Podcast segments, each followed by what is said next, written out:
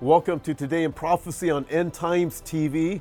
We have a wonderful segment today as we're joined in studio with my guest Olivier Melnick. Olivier is from France. He's Jewish, a believer in the Lord Jesus Christ, and we have a lot to talk about. Olivier, you're with uh, Chosen People, the Northwest Regional Director of Chosen People, and you also serve on the board of directors of Chosen People in France. Yes. And Olivier, you have this book, End Times Anti Semitism fantastic book. I have a copy of it. You gave it to me a while back, and it's a real treat to have you with me today. I'd shake your hand, but you know I've got a I've got the cooties right now, so yes, you don't want those. Yes, no, no, no so that's why my throat's a little bit scratchy like this. Nevertheless, um, I heard you speak a while back, and I absolutely loved it. And and uh, I look at the nation of Israel and the Jewish people. I have an understanding of the Bible, um, pretty good understanding of the Bible and I understand something about God's promises to the Jewish people. I take them literally, mm-hmm. and I see the nation of Israel and the Jewish people. Yeah. So we're going to get into this because you have a lot of answers. In fact, you've said things that I've said, finally, somebody is able to say this in words that everybody can understand it. So as I look at the world today, I look at anti Semitism, and I want to ask if, if you've seen anti Semitism increasing in the world, or is it just somebody like me that seems to think it's increasing. No, uh, there is an increase. Uh, there was a belief at the end of the Second World War uh, that anti-Semitism was going to come to an end. There was a couple of events in the world that made it. Uh, people thought, okay, you know, we learned our lessons with the Holocaust, so it's over. Anti-Semitism is over. But really, what happened is it was swept under the carpet, and it morphed into a new anti-Semitism, which is again morphing into end times anti-Semitism.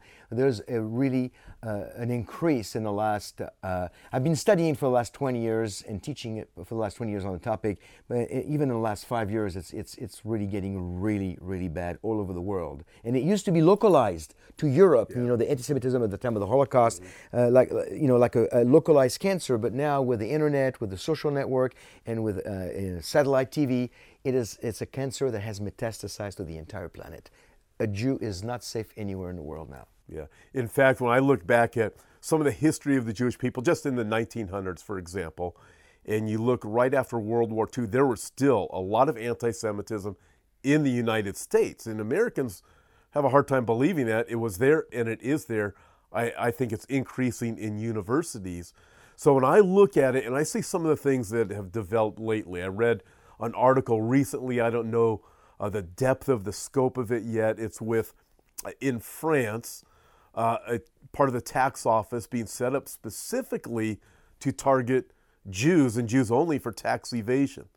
And I, again, I don't know all of the scope of it, but it reads like something you would read about that was taking place in the days of Nazi Germany as was increasing. What you see it like back in the 1930s and 40s. We we are definitely. I, I would say even before that. No, not the, what we have to be careful with is that, that the tax office that's being set and then the, the, tax laws are being written as we speak. We don't know a whole lot about yeah. them, and because there's already noise about it, they might even try to hide them even more okay. uh, and, and not make it sound like it's just targeted against Jewish people. So it's still in its infancy, and we we have to wait a little bit to see exactly what's going to happen. But even before that, uh, in Europe we have been looking at uh, a situation like the 30s and the 40s for the Jewish people. I would say probably since uh, my, the date that I that comes to my mind is 2012, when uh, there was a, a, young Jewish man who worked for a phone company, a little phone store, that was tortured and that was uh, eventually killed.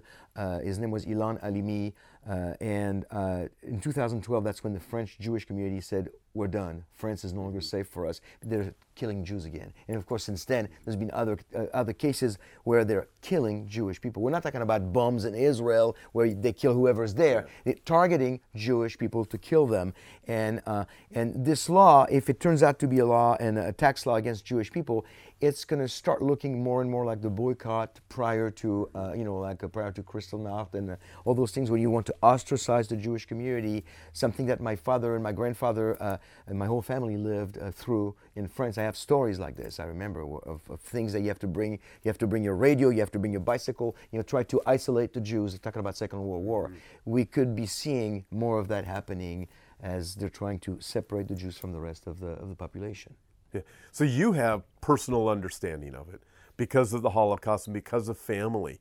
Um, you had mentioned earlier to me about the Charlie Hebdo attack. Right. And, and that was very real to your own family, your own mother, is that right? Yes. Well, what, what happened is my mother is still alive today. She's 90 years old. She just turned 92 weeks ago. She li- lives in France. Uh, until recently, she lived in the house where she grew up. She just put into a home uh, about six months ago, but until recently, she lived in the same house. She, when she was 15, the Gestapo came to her house, knocked on the door, and asked her, her mother for uh, her dad to go with them. And she was 15 at the time. Her dad was not a legal, he was Jewish, but not legally in France, so they took all the illegal Jews at the early, uh, early onset of the war. So she saw her dad taken by the Gestapo when he died in Auschwitz, and she was 15. She went to hide in south of France, and she stayed there for two years, and she survived the war, escaped the Holocaust, came back, and lived in that same house. Now, fast forward 75 years. Um, to, uh, January 9th, 2015, the uh, two days after the Charlie Hebdo attack, uh, there's been three days of a terrorist attack in France, the worst in the whole history of France. And there's this man going into a kosher supermarket, taking hostages, ending to, you know, he ends with uh, killing four Jewish people on a Friday afternoon when the shop was Shabbat. Um, my niece was in the store. She was shopping for, you know, that store is right on the edge of Paris, where in the small town where I used to live, where that, my house is. My niece was in the store 15 minutes before the man came in uh, with a little boy shopping for Shabbat. She goes home, she turns the TV, and she sees this. I watch on the computer in Seattle because I, I, I watch all that, you know, write articles on it. So I watch and well, I know this place. This is where I live. I call my mother, and my my mother's on the phone, and I said, "Stay put, clo- lock the door.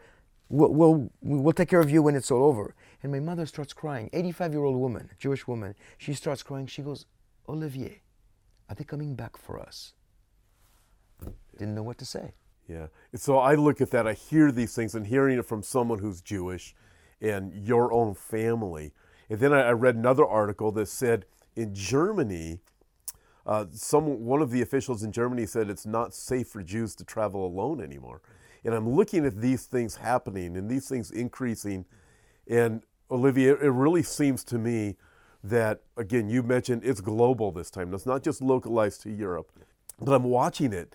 It's very concerning. However, I I look at my Bible and I know that God tells us that during the latter years, the last days, He will call His people back from the four corners of the earth. Mm-hmm. And when I look at that, is God using these bad things to do something good, to bring His people back home? Because that's what it appears is happening. It appears that way, and uh, and the reason why I, I, I, I wrote this book, End Times Anti-Semitism, uh, I you know we were in the in since the mid '60s until like today we're still in this new anti-Semitism, but I saw a shift in the kind of anti-Semitism, and I realized things are happening that I talked about. I've been a believer for 35 years, and I've been talking about, oh, you know, one day the Jews are going to go back to the land in unbelief first, and they're going to become believers in the land in large numbers. That's going to be so cool. They're going to go back and they're going to become believers. We're there. They're doing it. The Jews are going back from France, from England, from Belgium, from Germany, all those Western European countries, the countries where they they were not uh, uh, at risk. You know, Soviet Jews, they opened the doors, they all left. Okay.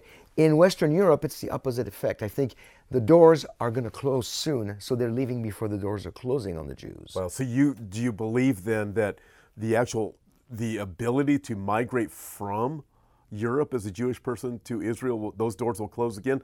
Because that happened during World War II. look at look at the, this law that's being uh, written, the, the tax law. We don't know enough about it. We don't want to speculate. But if more things like this happen, eventually uh, uh, it's going to be becoming increasingly difficult for Jewish people to leave. and we, we we do know also that uh, you know, unfortunately, there is this scripture in in uh, uh, Zechariah thirteen nine about the two thirds of the Jews in the land will. Uh, will uh, you know be decimated and one third will be refined as silver and gold. So we know that there is an, a, another quote unquote Holocaust coming. Uh, but um, uh, n- nevertheless, the Jewish people are going back to the land from countries where they never felt at risk. My family never wanted to go back. So we're fine in France. We have assets, we have history, we have roots. Now I've got my sister who's got three kids. They all have their papers ready for Aliyah. They haven't left yet, but they made their file. They, they did all the paperwork. They paid the you know the, the fees, and they're ready to go. Yeah. At a drop of a hat. Another big terrorist attack, they're gone. Yeah, and, and I, the terrorist attacks are going to come. They're Oh, going to will. come in the United States. still there's a lot of Jews that are doing extremely well in the United States. And in France. And, and yeah, well, still in Europe in various Yeah, yeah, places. yeah, yeah. But these things are increasing. And you had mentioned uh, two thirds of the Jews being decimated in the land in the last days, one third being refined. I was talking with a Jewish friend in Israel on one of my trips uh, over the past year, and he said what really bothers him with prophecy teachers and some Christians is that they will almost talk about these things with a with a little bit of twinkle in their eye. And he said, yeah, and he said, you know what? That's very hurtful. He's a messianic Jew. He goes, how does that make me feel? Because these are my people. And he goes, you know, he goes, I don't appreciate it when it's brought up that way because what you're seeing in the Bible is not pleasant, and it isn't.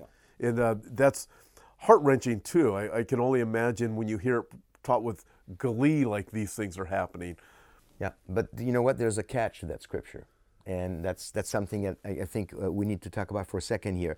Uh, Zechariah 39 talks about two thirds and one third. If you look at today's numbers, 50, let's let's run it up to 15 million Jews in the world. So if it happened today, it's 10 million Jews and 5 million Jews, right? That's two thirds and one third. But God didn't give a number.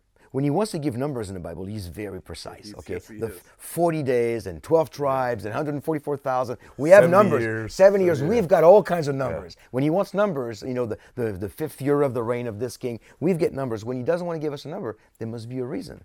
And in that scri- scripture, he gives us a percentage. So, I don't know about you, but I believe the rapture will take place before the tribulation. I think you believe that too. Yes, I do. So, if we get Jewish people saved, they will join us in the rapture, correct? Correct. So that number could be anywhere between 15 million, which is 10 and 5, or three people, 2 and 1. That's still 2 and 1. That's two thirds, one third. The magic number of Jewish people is somewhere in there. And the more vocal, the more, the bold, the bolder we are against sharing, uh, about sharing Yeshua, the, Jesus, the Messiah, with my Jewish people, the number will decrease. The, the same percentage, but no, we can make the number smaller if we are bold about the gospel.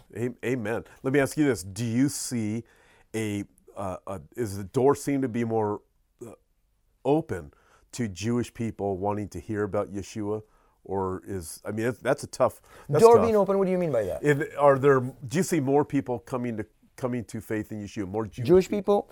Uh, recently, we've there, there is a, a, a, a search for spirituality within uh, the Jewish community globally. Okay, uh, Jewish people are we're very very odd people. Okay, we're just like you, just more so. We, we are, it takes a lot of a lot of sharing the gospel with Jewish people many times to get them uh, to, to, to, to believe. But there is a, a sense of lost hope in the Jewish community, and uh, we've seen Jewish people. We have in our ministry we've done some new things with the social networks and or books that we send to people uh, with about Isaiah 53, for instance. Uh, uh, we've seen Jewish people listen and be interested because of this fear of anti-Semitism and, the, and this this uh, hopelessness about you know I don't even know if there's a Messiah, if there will be a Messiah. I don't believe in a messianic age. Uh, we have so much to look forward to. So uh, and I think it might even increase where people will be so desperate. You know, at times of desperation, you listen. My dad listened to me on his deathbed, and he came to the Lord on his deathbed, and we fought for 28 years about that. So. When things are taken away, bank accounts and health and other things, people listen. Listen, this is all all the time we have for part one of our program today. It's been wonderful having you as a guest here. Uh, again, we have your book, End Times Anti-Semitism. Olivier, people can get this book at newantisemitism.com. Is that correct? Correct. Yes. So newantisemitism.com. Fantastic book. Listen, in part two, we're going to be talking about uh, Christianity and some of the baggage that comes and how can a person reach a, a Jewish person? Because I've met a lot of Jewish people. I have Jewish friends.